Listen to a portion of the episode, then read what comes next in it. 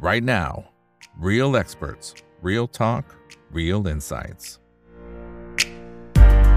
สวัสดีครับ สวัสดีเพื่อนๆนักทุนทุกคนนะครับ นี่คือ right now by อีกบันพศทุกเรื่องที่นักทุนต้องรู้นะครับ และสำหรับค่ำคืนนี้สิ่งที่นักทุนต้องรู้นะครับ ก็เป็นประเด็นที่เกิดขึ้นกับทางฝั่งของจีนและสหรัฐอเมริกา ต้องบอกว่าอีกแล้วนะครับนะฮะเรื่องเดิมๆเนี่ยยังก็อาจจะยังไม่ได้จบเลยนะครับ ก็จะมีเรื่องใหม่เข้ามาเป็นระยะระยะนะครับ ก็เลยต้องมาวิเคราะห์กันสำหรับประเด็นในช่วงวันสองวันที่ผ่านมานะครับ ก็มีการค้นพบนะครับว่ามีบอลลูน นะทางฝั่งของอเมริกาบอกว่าโอ้นี่มันคือบอลลูนเอาไว้สอดแนมนะครับอยู่ที่มอนทานานะครับจริงเจอหลายจุดแต่ว่าตัวที่ที่ถูกพูดถึงกันเยอะเนี่ยก็คือตรงมอนทานาเนี่ยนะครับเพราะว่าอาจจะเป็นสถานที่ที่มีเรื่องของระบบนิวเคลียร์อะไรต่างๆนะครับเยอะพอสมควรก็เลยเป็นประเด็น แต่พอไปถามทางฝั่งของจีนนะครับจีนก็บอกว่าโอ้ยไม่ใช่ อันนี้มันเป็นสำหรับการทำวิจัยเรื่องของอุตุนิยมวิทยาต่างๆนะครับก็เลยเป็นที่มาที่ต้องเรียนเชิญอาจารย์สมชายเข้ามาช่วยเราวิเคราะห์กันหน่อยว่า เอ๊ะลึกเบื้องลึกเบื้องหลังมันมีอะไรที่เราต้องเฝ้าติดตามไหม แล้วฉากหลังจากนี้เนี่ยนะครับมันจะมีความรุนแรงนะหรือความตึงเครียดอะไรเพิ่มมากขึ้นหรือไม่นะครับวันนี้ขออนุญาตเรียนเชิญเลยนะครับอาจารย์สมชายพักภาพวิวัฒน์นะครับเป็นผู้เชี่ยวชาญด้านเศรษฐศาสตร์และการเมืองระหว่างประเทศนะครับ สวัสดีครับอาจารย์สมชายครับ ครับสวัสดีครับมาอีกแล้วนะฮะนี่ขนาดเรื่องเดิมๆเนี่ยยังไม่จบเลย มาอีกแล้วอาจารย์แต่ว่าไปไปถามทั้งสองฝั่งเนี่ยมันก็ได้ความที่มันต่างกันอะ แต่ว่าสมัยนี้มันยังมีบอลลูนเหรอครับ คือเราจะได้ยินว่าโอเค สมัยอ่าสงครามโลกครั้งที่สองต่างๆ มันยังพอได้ยินว่าเออมันเป็นวิธีการหนึ่งโอ้แต่แต่ยุคนี้มันยุคเทคโนโลยีอะไรหรือเปล่าครับมันยังไงฮะอาจารย์เบื้องลึกเบื้องหลังเป็นยังไงครับอืมบอลลูนมันมีเยอะ ตอนผมอืมไปแอฟริกาใต้ก็นะครับถ้าจะขึ้นบอลลูนก็ขึ้นได้นะครับ ไปเที่ยวเป็นนักท่องเที่ยว แต่วันเนี้ยมันเป็นบอลลูนอีกแบบหนึ่งเป็นบอลลูนที่ทางจีนก็อ้างว่ากำลังดูเรื่องของภูมิอากาศ นะครับ ทางอเมริกาบอกเฮ้ยไม่ใช่เป็นการสอดแนม เพราะฉะนั้นถามว่ามันเรื่องมันเป็นยังไงโอเคนะครับ จริงๆแล้วเนี่ยนะครับนะเราจะเห็นได้ว่าเรื่องของเรื่องเนี่ยมันมีว่าบอลลูนของจีนเนี่ยนะครับ ในขณะที่เราคุยอยู่เนี่ย ในวันเดียววันสองวันเนี่ย ในตอนที่ถูกยิงเนี่ย มันก็มีบอลลูนจีนที่ไปสู่ละตินอเมริกาครับอืมอ่าอ่าคู่ขนานกันไปเลยนะครับ แล้วก็ขณะเดียวกัน ในสมัยของทรัมป์บอลลูนจีนไปอเมริกาสามครั้งอ๋อในสมัยไบเดนเนี่ย ครั้งนี้เป็นครั้งที่สองก่อนหน้านี้ก็เคยมีบอลลูนจีนมาแล้ว แต่ถามว่าครั้งนี้ทำไมถึงเอ่อไม่เหมือนเดิมทำไมอยู่ดีๆนะครับ ก็มีการยิง อันนี้ก็คงจะต้องมาอธิบายในหลายเรื่องครับ ว่าทำไมถึงยิงนะครับ อันนี้เรามาดูถึงประเด็นก่อน ทางด้านของอเมริกาเขาบอกว่าเฮ้ย อันนี้มันมีการสอดแนมนะครับ และอันหนึ่งที่น่าสังเกตนะครับ ครั้งนี้บอลลูนจีนเนี่ย อยู่ในอเมริกานานมากสี่ห้าวัน เพราะฉะนั้นในสมัยทรัมป์สมัยไบเดนเนี่ยอยู่กันสั้นมากเลย เพราะฉะนั้นในกรณีก็ประเด็นแล้วมาจากไหนครับ มาทั้งทั่วอเมริกามาครับจากไหนครับ จากทางด้านของ阿拉斯ก้าก็มาสู่มอนทานาจากมอนทานาทางอเมริกาก็ยังไม่ได้ยิงนะฮะนะครับ รอจนกระทั่งไปทางด้านของเซาเทิร์นนะครับไปทางด้านของทะเลนะครับในกรณีนี้นะครับก็ทำไงครับยิง ที่มันไม่ยิงที่มอนทานาแถวแถวๆนั้นก็คือว่าเขากลัวว่าจะมีผลกระทบต่อประชาชน จริงแล้วจะมีเดบรีคือซากต่างๆ เหล่านี้อาจจะไปกระทบนะครับ เพราะฉะนั้นในกรณีก็รอจนกว่าจะใกล้ ๆ ออกทะเลพอออกทะเลใกล้ ๆ กับ เซาท์แคโรไลนาที่มีการยิงนะครับ แล้วก็อีกอันนั้นหนึ่งนะครับ อเมริกาก็อ้างบอกว่า เฮ้ย มันเป็นการสอดแนมทำไมข้อแรกเลยนะครับ มีเรื่องของเครื่องมือนะครับ ที่สามารถที่จะสอดแนมได้ อันที่สองมีอันหนึงก็คือ vigilant vigilant ก็คือเป็นตัวที่มาส่องมันใช้ในทางพลเรือนจริง แต่มันมีส่วนที่จะมาใช้ในทางทหารด้วย อเมริกาอ้างตรงนั้น ส่วนจีนก็อ้างบอกว่าเฮ้ย อันนี้เป็นเรื่องของการสำรวจเรื่องของอากาศเรื่องของภูมิประเทศนะครับ เพราะฉะนั้นอันนี้ต่างคนต่างขึ้นมา แต่ว่าถ้าเรารู้ให้ลึกเรื่องนี้เป็นเพียงหนึ่งในอาการของความขัดแย้งครับ ไม่ใช่สาเหตุสำคัญหนึ่งในอาการ อาการอันนี้ก็คืออะไรครับนะครับ ก่อนหน้าที่จะเอ่อเกิดเรื่องเนี้ยจีนกับอเมริกาก็มีความขัดแย้งรุนแรงมาก จนถึงขั้นที่เรียกว่ากลัวว่าความรุนแรงอันเนี้ย จะนำไปสู่การประท่ากัน หรืออาจจะรุนแรงการใช้กำลังได้ เราจะเห็นว่าตอนพีคสุดๆอ่านะพีคนะครับ ก็คือตอนที่เอ่อประธานสภาล่างเปรูซี่ไปที่ไต้หวันนึกภาพไหมครับตอนนั้นถือว่าพีคสุด เพราะว่าจีนบอกว่านี่คุณอย่ามาเชียวนะ คุณกำลังเล่นกับไฟนะครับไบเดนบอกเออโอเค ผมจะเล่นกับไฟแล้วคุณจะทำไงบ้าง จีนบอกโอเค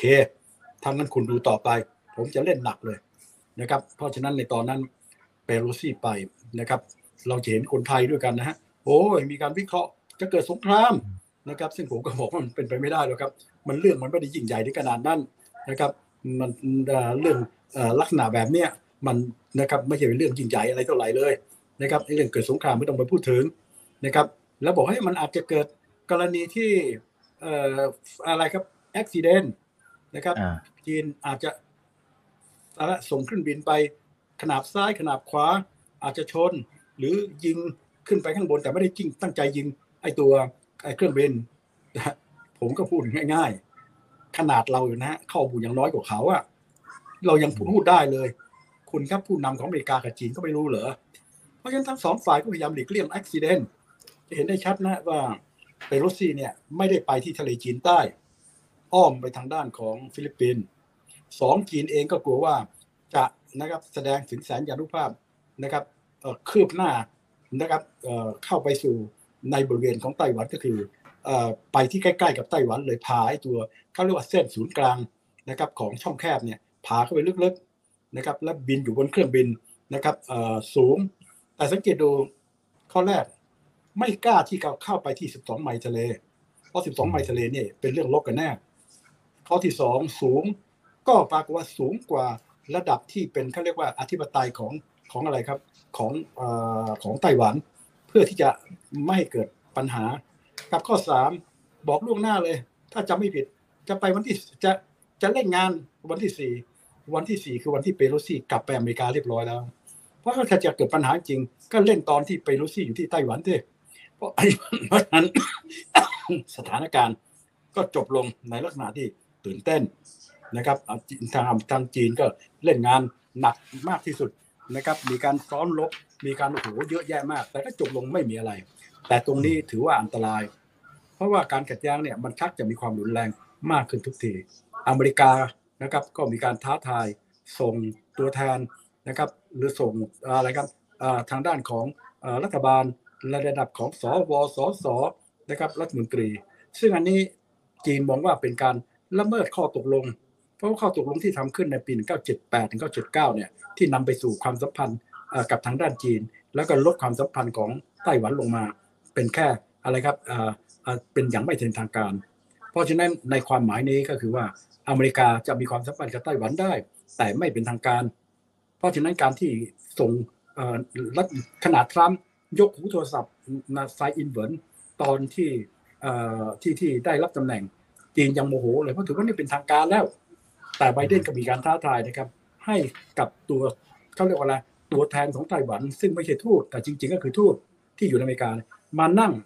นะครับในวันที่เขาได้รับการแต่งตั้ง ซึ่งอันนี้ก็ทำให้จีนโมโหมาก และหลังจากนั้น ก็เหมือนกับทรัมเลยครับ ตัวแทนฮะระดับรัฐมนตรี และสำคัญที่สุดเบอร์สามมาที่นี่เท่ากับว่าละเมิดข้อตกลงว่าไม่ยอมรับเรื่องของอาไต้หวันเป็นทางไม่เป็นทางการ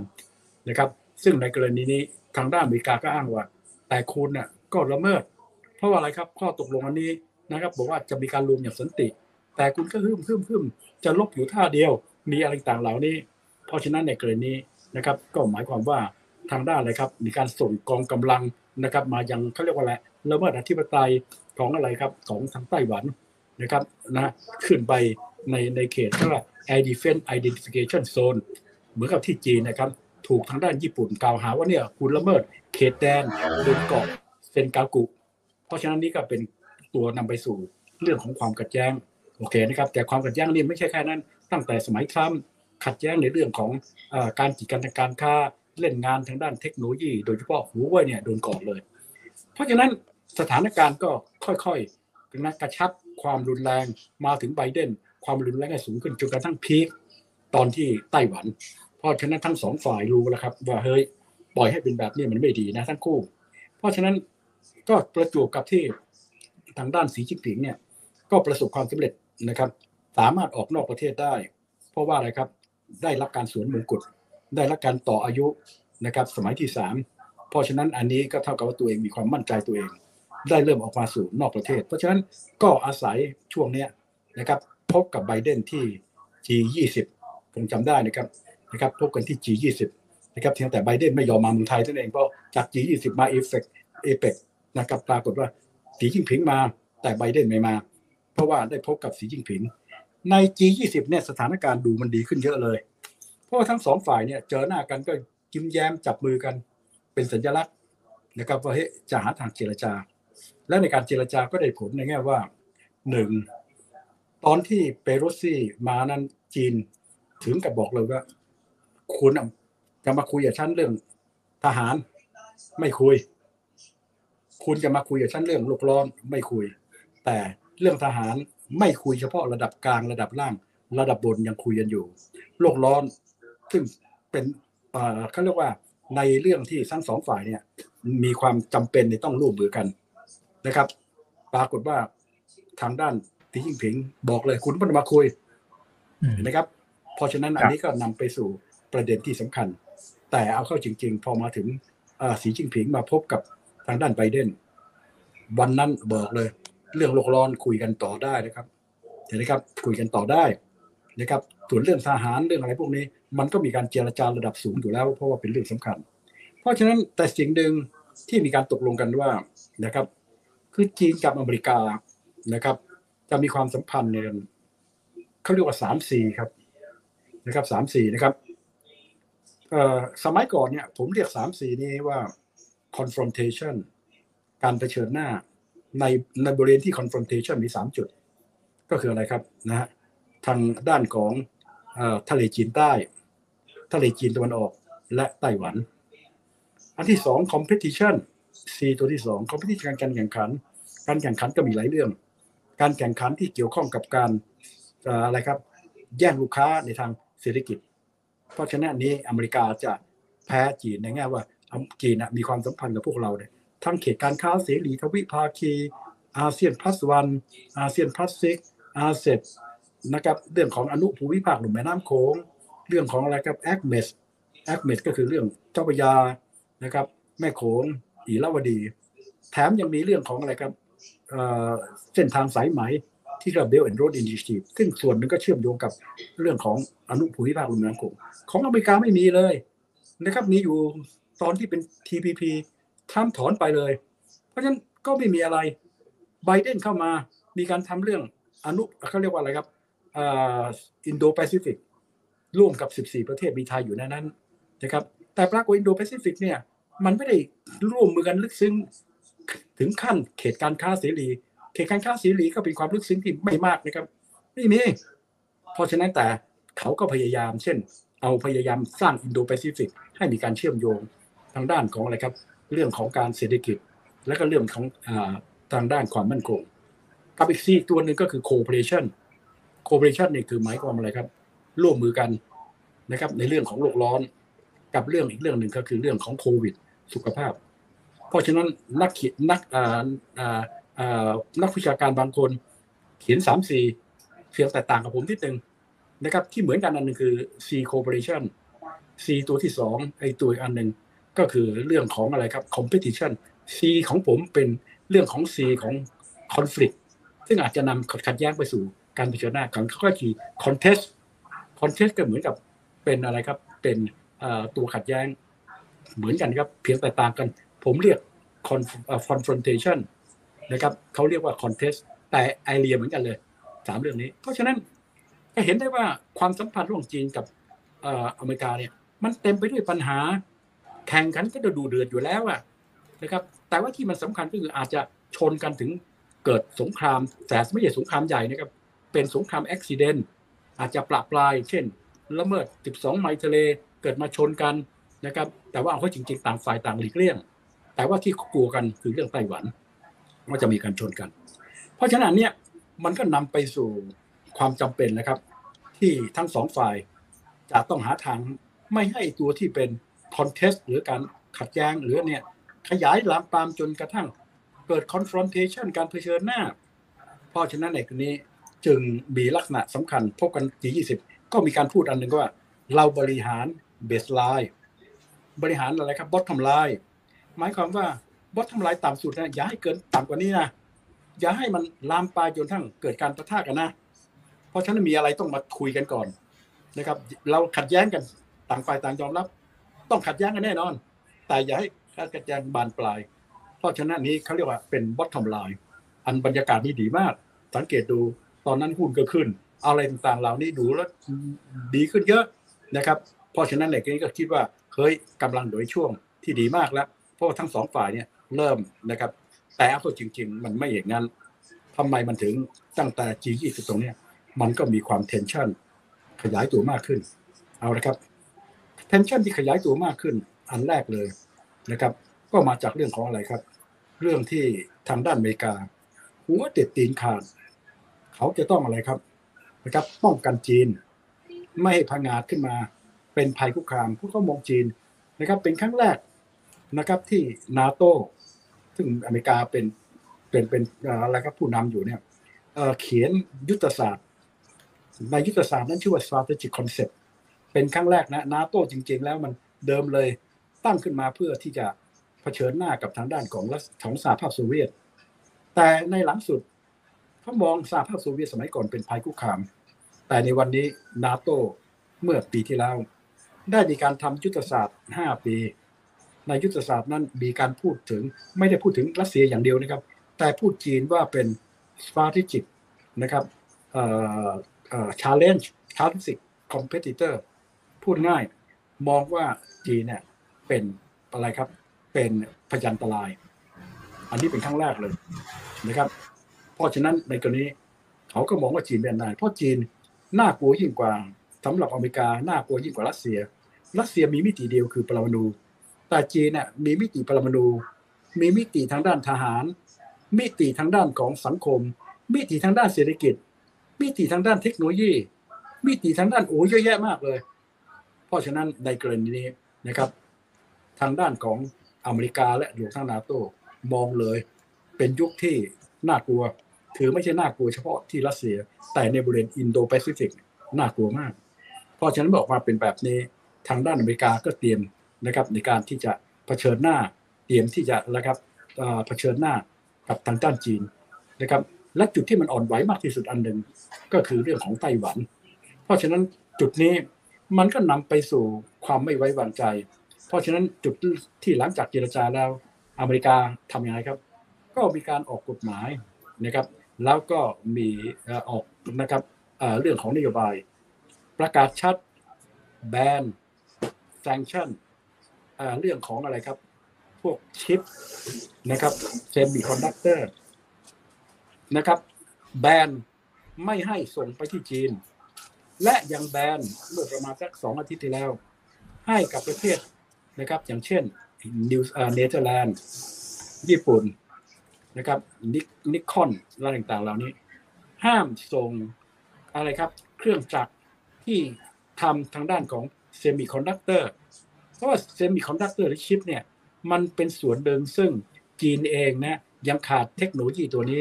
เพราะฉะนั้นจีนเองต้องพึ่งพาและประเทศที่เก่งมากอะไต้หวันนะถ้าแต่ถ้าคุณไปดูหนังสือเรื่องชิปวอลเนี่ยครับคุณจะเข้าใจว่าเฮ้ยมันไม่ไม่ใช่ของง่ายเลยนะครับเราจะเห็นว่าอเมริกาเนี่ยเป็นต้นกำเนิดที่ที่ตรงนี้ไม่ใช่ของง่ายเลยเพราะจีนเองพยายามผลักดันตรงนี้ยังไปไม่ถึง นี่คือเหตุผลว่าทางด้านอเมริกาเนี่ยเล่นเล่นทางด้าน แบรนด์เทคโนโลยี แบรนด์ถึงขนาดนักเรียน แต่ว่าหลังสุดเนี่ยแบรนด์หนักหนักคืออะไรครับชิปไม่ยอมให้กับส่งให้กับจีน รวมทั้งประเทศที่สามเช่น กรณีของญี่ปุ่น เพราะฉะนั้นนี้เพื่ออะไรเพื่อป้องกันให้จีนเนี่ยสามารถเอาเทคโนโลยีตัวเนี้ยไม่ใช่ใช้การค้า เพราะเอาไปพัฒนาเรื่องแสนจารุภาพทางทหารได้ เพราะฉะนั้นอันนี้รุนแรงมากสองครับ ที่รุนแรงต่อคืออะไรครับ จีนนะครับ ก็ได้นะทางด้านอเมริกา ก็มาพบอาทิตย์ที่แล้วเราได้ยิน พบว่าจีนเนี่ย บอกว่าไม่ได้ช่วยเหลือรัสเซีย เอาเข้าจริง ๆ คุณช่วยเหลือเขานะนะครับเขาบอกเลยมีการใช้รัฐวิสาหกิจ หรือบริษัทเอกชนเนี่ยส่งเครื่องไม้เครื่องมือ ซึ่งเป็นคล้ายๆอาไหลให้กับทางด้านของอะไรครับรัสเซีย เพราะฉะนั้นในกรณีคุณก็บอกว่าไม่ได้ช่วยเหลือ แต่คุณช่วยเหลือ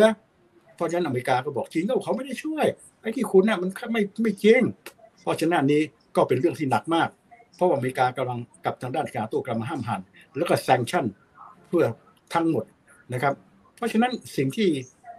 อเมริกามองคุณน่ะได้ละเมิดการแซงชั่น แต่ต้องอธิบายนิดหนึ่งจริง ๆ แล้วนะครับการแซงชั่นของอเมริกาเนี่ยมีลักษณะพิเศษ คือประเทศอื่นเนี่ยนะครับจะทำอย่างนี้ไม่ได้ ถ้าไม่ได้เป็นมหาอำนาจแซงชั่นในที่นี้ก็คืออะไรครับ บริษัทของตัวเองมาห้ามส่งไปยัง รัสเซีย แต่ว่ามริการเนี่ยจะเป็นมหาอำนาจนะครับ แล้วก็มีแล้วครับมีเรื่องของอะไรครับเเรื่องของข้อมูลเรื่องของการเงินนะครับ เพราะฉะนั้นเขาใช้ sanction ที่เขา secondary sanction secondary sanction คืออะไรครับ หมายถึงว่าเอาประเทศที่สามนะครับ ไม่ให้ส่งสิ่งที่เกิดขึ้นในอดีตนะครับ คนไทยเราเนี่ยยังมีการติดคุกเลยนักการเมือง เพราะว่าตอนนั้นเขาแซงชั่นอิหร่าน แต่ว่ารัฐมนตรีคนเนี้ยตอนนั้น บทตอนหลังออกมา ไปอะไรครับไปอะไรครับซื้อไอไอตัวน้ำมันของอิหร่าน เข้าไปที่อเมริกาติดคุก เป็นหลายวันเลย เพราะว่าอะไรครับละเมิดเขาเรียก secondary sanction เพราะฉะนั้นจีนกับประเทศต่างๆนะครับ ก็โดนประเภทนี้ เพราะฉะนั้นอเมริกาก็นะมีการเล่นงานจีน เพราะว่าละเมิดเรื่องของการ sanction นะครับของนาโตอะไรต่างๆเหล่านี้ อันนี้คือจุดที่เขาบอกอันที่สอง จุดที่สามนะครับที่ที่มีปัญหา ก็คือว่าเมื่อประมาณสักนะฮะไม่กี่วันมาเนี้ยนะครับ เราจะได้ข่าวนะ บอกว่าเป็นการความลับที่เล็ดลอดออกมานะครับ ก็มีนายทหารระดับสูงของอของอเมริกาเนี่ยได้ไปบอกนะครับเขียน report บอกเลย 2025 อเมริกากับจีนจะรบกันเรื่องไต้หวันครับ พูดง่ายบอกว่าอีกสองปีเนี่ยไต้หวันเนี่ยทางจีนเนี่ย จะต้องบุกไต้หวัน อันนี้ก็เป็นอีกส่วนหนึ่งที่เกิดขึ้น อันที่สามนะครับ อันที่สี่จีนอเมริกาทำยังไงครับ ในไม่กี่วันนี้ ออกมาตรการแบนหัวไว้ทุกเรื่อง คือพูดง่าย ห้ามส่งเทคโนโลยีทุกเรื่องให้กับหัวไว้เพราะอเมริกามองว่าหัวไว้เนี่ยเป็นหัวหอกของเทคโนโลยีของจีนมันกระโดดหนัก และที่จะหนักและจะมีปัญหาต่อไปในอนาคตก็คือว่า ประธานสภาล่างที่เป็นรีพับลิกันนะครับสภาล่างรีพับลิกันเนี่ยนะครับ ปรากฏว่าเพิ่งได้เข้ามาใหม่จำได้ไหมครับ กว่าจะได้เนี่ยโหวตทั้งหมด 14 รอบรีพับลิกันนะครับ ซึ่งเสียงข้างมากอยู่ที่รีพับลิกันในเสียงข้างมากสภาล่าง ประกาศตอนหาเสียงว่าถ้าเขาได้เป็นประธานสภาล่าง เขาจะไปเยี่ยมไต้หวัน ด้วยคณะที่ใหญ่กว่าเปโลซี่ พูดเป็นบอกเลย ไอ้เปโลซีว่าไปเยอะแล้วนะจะดูเหมือนกับนิดเดียว คุณกับแค่นี้มันเท่ากับว่าเป็นการท้าทายจีน เพราะจีนโมโหมากตอนเปโลซี่ก็เล่นหนัก ให้นี่นะตำแหน่งเดียวกันเลย ประธานสภาล่าง จะมาเยี่ยมเยียนนะครับ ท้าทายจีนด้วยคณะที่ใหญ่เลยนะครับ และที่สำคัญในอันหนึ่ง ตอนที่บอลลูนนะครับอ่าเพราะฉะนั้นเรื่องบอลลูนเนี่ย จึงเป็นเรื่องที่ต้องเกี่ยวข้องกับ tension ความไม่ไว้วางใจที่อาจารย์ได้อธิบายทีละเรื่องทีละเรื่อง ระหว่างจีนกับอเมริกานะครับเนี่ยมันขยายตัวมากขึ้น และที่ร้ายกว่านั้น เรื่องของจีน เป็นเรื่องที่เขาเรียก bipartisanไม่ว่าใครเป็นดีโมแครตก็ตามดีพับลิกันจะจะไม่พอใจจีน มองจีนเป็นภัยคุกคาม และในการยกตัวอย่างง่ายๆ แม้กระทั่งที่ไบเดนให้ยิงบอลลูนนะครับ รีพับลิกันจำนวนหนึ่งบอกว่าเฮ้ย คุณน่ะนะครับ มันต้องยิงตอนที่มันอยู่ที่阿拉斯กาปล่อยให้มาตั้งหลายวันไอ้แบบนี้คุณมันอ่อนแอนี่ว่า คุณขนาดนี้นะครับ ไบเดนยิงท่านไบเดนที่ยิงตอนหลังก็เพราะว่าอะไรครับ อ้างด้วยสองเหตุหนึ่งอยากให้เข้ามาเยอะๆเพื่อจะได้ศึกษาลึกๆนะครับ ว่าเฮ้ยมันมีอะไรบ้างการที่สองที่ยังไม่ยิง เพราะถ้ายิงอยู่ในบริเวณนะครับ พื้นดิน จะไปกระทบกับพวกบ้านช่อง หรือมันมีเพราะว่าพอยิงปั๊บเนี่ยมันมีเดบีเดบีก็คือซากอะไรต่างๆ เพราะฉะนั้นถ้าจะให้ปลอดภัยต้องยิงในทะเล แล้วหลังจากนั้นเข้าไปสำรวจอีกทีว่าเฮ้ยมันมีเรื่องของการสอดแนมหรือต่างๆเหล่านี้ แต่สังเกตดูถูกเล่นงาน ไอ้ตัวทรัมป์นะครับถ้าคุณไปอ่านข่าวทรัมป์ตะโกนเลยนะครับยิงมันยิงมัน เพราะฉะนั้นในกรณีเราจะเห็นได้ชัดนะว่าทางด้านของอเมริกา และขนาดนี้มัน นะหลังมิเทอมยิ่งต่อไปเนี่ยการจะแสดงความไม่พอใจจีน จะมีมากขึ้นเพราะต่างฝ่ายต้องเล่นเล่นละครเพื่อได้คะแนนเสียง ละครอันหนึ่งที่ประชาชนชอบเพราะไม่อะไรครับหรือพรรคต่างๆ ชอบ ไม่พอใจก็คือประชาคือเล่นงานจีนนะครับ เพราะฉะนั้นในกรณีมันก็เลยสร้างประเด็นต่างๆของความขัดแย้ง เพราะฉะนั้นการยิงบอลลูนนี่นะจึงเป็นเหมือนกับว่าเป็นเป็นเป็นเป็นอาการไม่ใช่สาเหตุ อาการของความขัดแย้ง ที่ทวีมากขึ้นมาก แต่การที่ยิงนะครับ คนก็บอกว่านักวิเคราะห์นะจริง ๆ เรื่องของการสอดแนมนะครับยังไม่สำคัญนะครับนะแต่ว่าสิ่งที่สำคัญก็คือที่ยิงนั้น ก็เพราะว่าถ้าไม่ยิงเท่ากับเป็นสัญลักษณ์ว่าเฮ้ยประเทศจีนมันใหญ่ว่าคุณเป็นมหาอำนาจ ผมจะส่งบอลลูนนะมันเป็นละเมิดอธิปไตย เพราะฉะนั้นนี้ก็เท่ากับว่าจีนกำลังเหมือนกับเป็นรองของอะ ต้องการบอกมึงเห็นไหม กูใหญ่เว้ยนะครับ ไปที่ประเทศคุณได้เลยอะเพราะฉะนั้นถ้าไม่ยิงนั่นหมายความว่าอะไรครับ สัญลักษณ์ตัวนี้ไปกระทบกับสถานภาพของอเมริกา เพราะฉะนั้นเรื่องของการยิงนะครับสำหรับนักวิเคราะห์บางคน เป็นเรื่องสอดแนมยังไม่สำคัญเท่ากับเป็นสัญลักษณ์ที่จะต้องทำอะไรบางอย่างนะครับ เพราะว่าเป็นสัญลักษณ์ที่จีนกำลังขยายอำนาจ เพราะฉะนั้นนี้ก็เป็นประเด็นทั้งหมด ทีนี้ถามต่อ แล้วมันจะจบยังไงนะครับโอเคนะครับ คุณบิงเกนก็ไม่ไปเยือนจีนแล้วใช่ไหมฮะใช่ครับ เพราะฉะนั้นจีนเองขอโทษนะครับ ขอจีนก็ขอโทษ แล้วจีนเองก็บอกจริง ๆ ไม่ได้ตั้งใจหรอกลมมันพาไปนะครับ แต่ถ้าอเมริกาก็ไม่ยอมรับ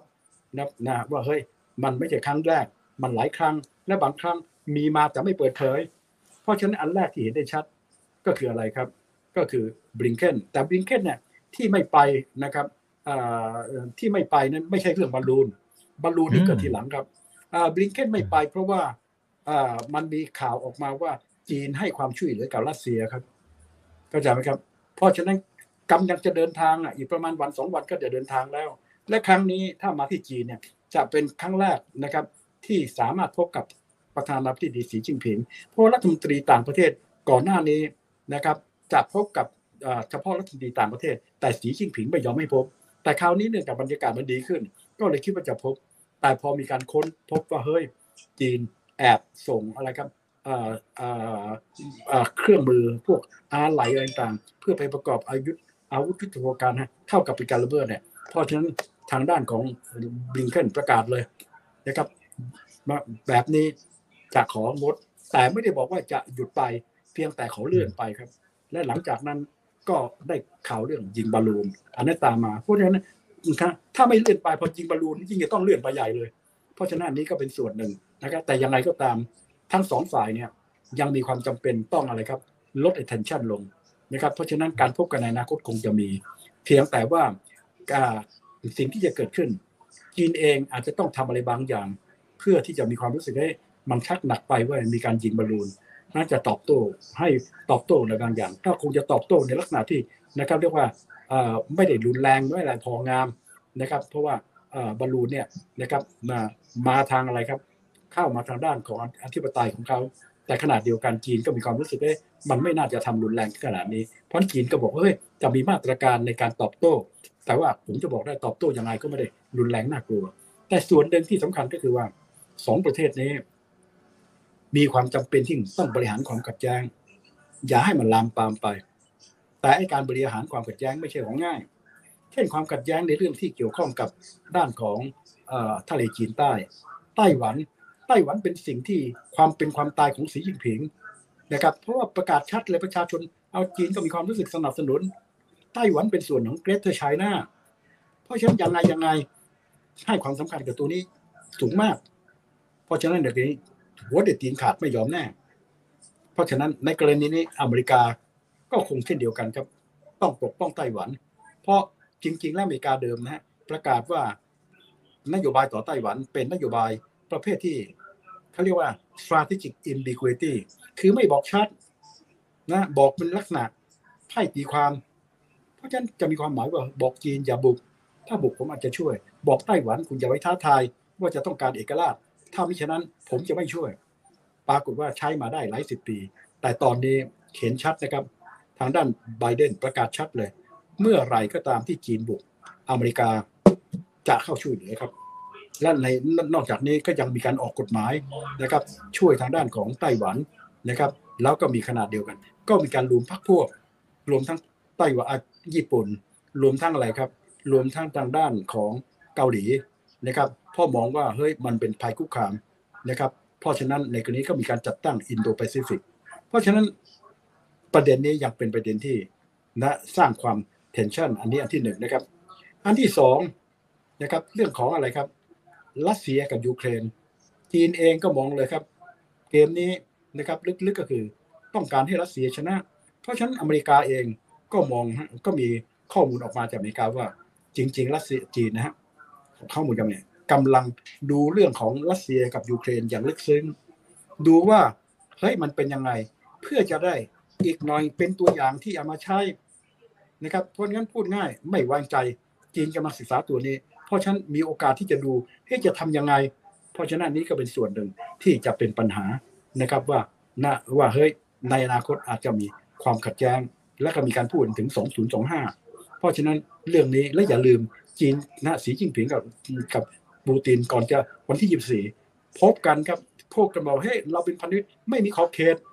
อันนี้เป็นอีกเรื่องหนึ่งครับ ที่ที่ที่ที่จะอธิบายกับอีกสำคัญอีกเรื่องหนึ่งก็คือว่า การที่จะร่วมมือกันอย่างดีแล้วมันเข้าสู่ยุคของอะไรครับ สีจิ้งผิงเดือนมีนา ก็จะมีการประชุมของและของอะไรสภาประชาชน ไอ้ตอนที่ประชุมก่อนหน้านี้คือประชุมพัก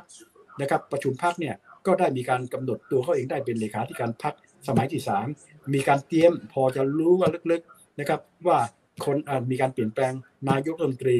เปลี่ยนแปลงนะครับนายกรัฐมนตรี แต่พวกนี้ยังไม่เป็นทางการนะครับเพราะฉะนั้นสังเกตดูนะจะทันเป็นทางการต้องรอเดือนมีนาครับเพราะมีนาเป็นการประชุมนะไม่ใช่พัก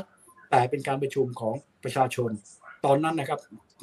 นะสีจิ้นผิงก็จะมีงานเยอะพอสมควร เพราะเกี่ยวข้องกับการเปลี่ยนแปลงรัฐบาลใหม่ ที่ประกาศและพอรู้ตั้งแต่ตอนประชุมพักนะครับที่ที่เกิดขึ้นเมื่อเดือนตุลาที่แล้วนะครับ เพราะฉะนั้นอันนี้นะครับ ก็เป็นอีกส่วนหนึ่งที่สำคัญ ส่วนในอเมริกาเราจะเห็นได้ครับนะว่านะทางด้านของสภาล่างนะครับ ซึ่งเสียงข้างมากแม้ว่าจะไม่มากนะเป็นพวกรีพับลิกัน จะทำให้ความพยายามของตัวไบเดนในการที่จะใกล้ชิดกับจีนคือลดตรงนี้มันยากเข้า เพราะฉะนั้นมันจะเข้ามากดดันนะครับ กดดันให้ให้พูดง่าย เล่นงานจีน บวกกับอะไรครับ อีกไม่นานนะไบเดนอาจจะประกาศนะครับ ลงสมัครสมัยหน้าความเป็นไม่ได้มี ตอนนั้นแหละยิ่งจะหนักเพราะว่าเกมจะอยู่ที่การเลือกตั้ง แล้วคุณอย่าลืมพวกทรัมป์พวกนี้ต้องการเล่นงานจีนเพราะฉะนั้นโอกาสที่จะสร้างบรรยากาศของการที่จะปรองดองกันได้รับรื่นเนี่ยมันมีโอกาสที่จะเกิดเนี่ยไม่ใช่ของง่ายนักเลย เพราะว่ามันมีเรื่องของปัจจัยการเมืองภายในประเทศ ปัจจัยของปัญหาการเมืองระหว่างประเทศ ซึ่งโอกาสที่จะเข้ามาลำบากจริงๆนะครับ แต่อยังไงก็ตามภายใต้ต่างๆทั้งสองฝ่ายต่างตระหนักว่าจะปล่อยให้สถานการณ์นะครับเลยเถิดโดยไม่มีการควบคุมจะไม่ดีทั้งสองฝ่าย ซึ่งในที่สุดเกมก็เลยนกาทีฟซัมเกม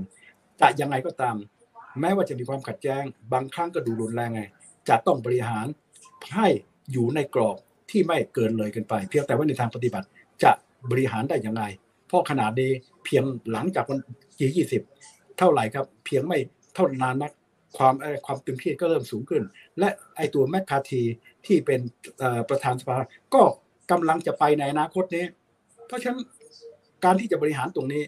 ยังไม่ใช่ของง่ายนัก แต่แม้จะมีความพยายามก็ตาม เพราะฉะนั้นสิ่งที่เกิดขึ้นก็คงจะอธิบายถึงทิศทางของความสัมพันธ์ระหว่างจีนกับอเมริกา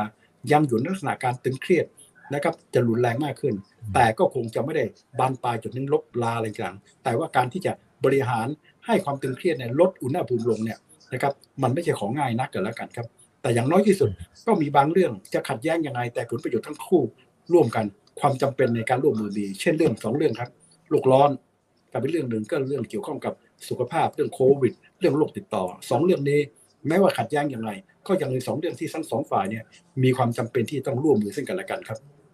อ่าแต่เรื่องอื่นนะครับความขัดแย้งอะไรต่างมันก็อาจจะทวีความรุนแรงมากขึ้นเพราะฉะนั้นเดี๋ยวต้องรอติดตามไปเรื่อยๆนะครับถ้ามีความคืบหน้าอย่างไรเดี๋ยวขออนุญาตเรียนเชิญอาจารย์สมชายเข้ามาให้ความรู้ดีๆกับพวกเราเช่นเคยนะครับ อาจารย์ได้ยินไหมครับ ได้ยินไหมฮะหนึ่งสองสามสี่ห้าหกเจ็ดแปดเก้าสิบมาไหมครับ โอเคนะฮะดูสัญญาณจะค้างไปแต่ก็พอดีนะครับ คุยกันพอดีละอ่าสวัสดีทักทายกัน 1,950 ท่านนะครับ ขอบพระคุณมากๆนะครับ ครั้งหน้าจะเป็นเรื่องไหนอย่างไร เดี๋ยวรอติดตามกันด้วยนะครับ นี่คือไรนาบายอีบันพศทุกเรื่องที่นักทุนต้องรู้ ขอบคุณทุกคอมเมนต์นะฮะจริงๆ อาจจะไม่มีเวลาไปไล่คอมเมนต์ดูนะครับอ่าคุณอาคุณอัครรัตน์คุณอสูรคุณน็อตนะฮะคุณเถาคุณเท่านะฮะอ่าทักทายกันด้วยนะครับอ่านี่ท่านนี้ก็บอกคุณเจนนี่บอกว่าอยากทราบเรื่องนี้พอดีเลยนะครับอ่าเพราะฉะนั้น ทันทีที่มันมีเรื่องอะไรที่เกี่ยวข้องกับการลงทุนที่เกิดขึ้นบนโลกใบนี้ก็สามารถมาติดตามได้ที่รายการ Right Now by อีกวันโพสทุกเรื่องที่นักทุนต้องรู้ วันนี้ขอบคุณอาจารย์สมชายมากๆนะครับ ครับ ขอบคุณมากครับสวัสดีครับครับฝากกดไลค์กดแชร์ทุกช่องทางด้วยครับ สวัสดีครับ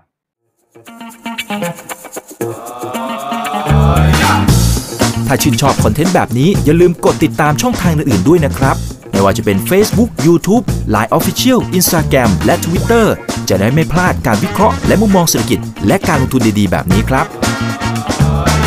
อย่าลืมนะครับว่าเริ่มต้นวันนี้ดีที่สุด ขอให้ทุกท่านโชคดี และมีอิสรภาพในการใช้ชีวิต ผมอีกบรรพธนาเพิ่มสุขครับ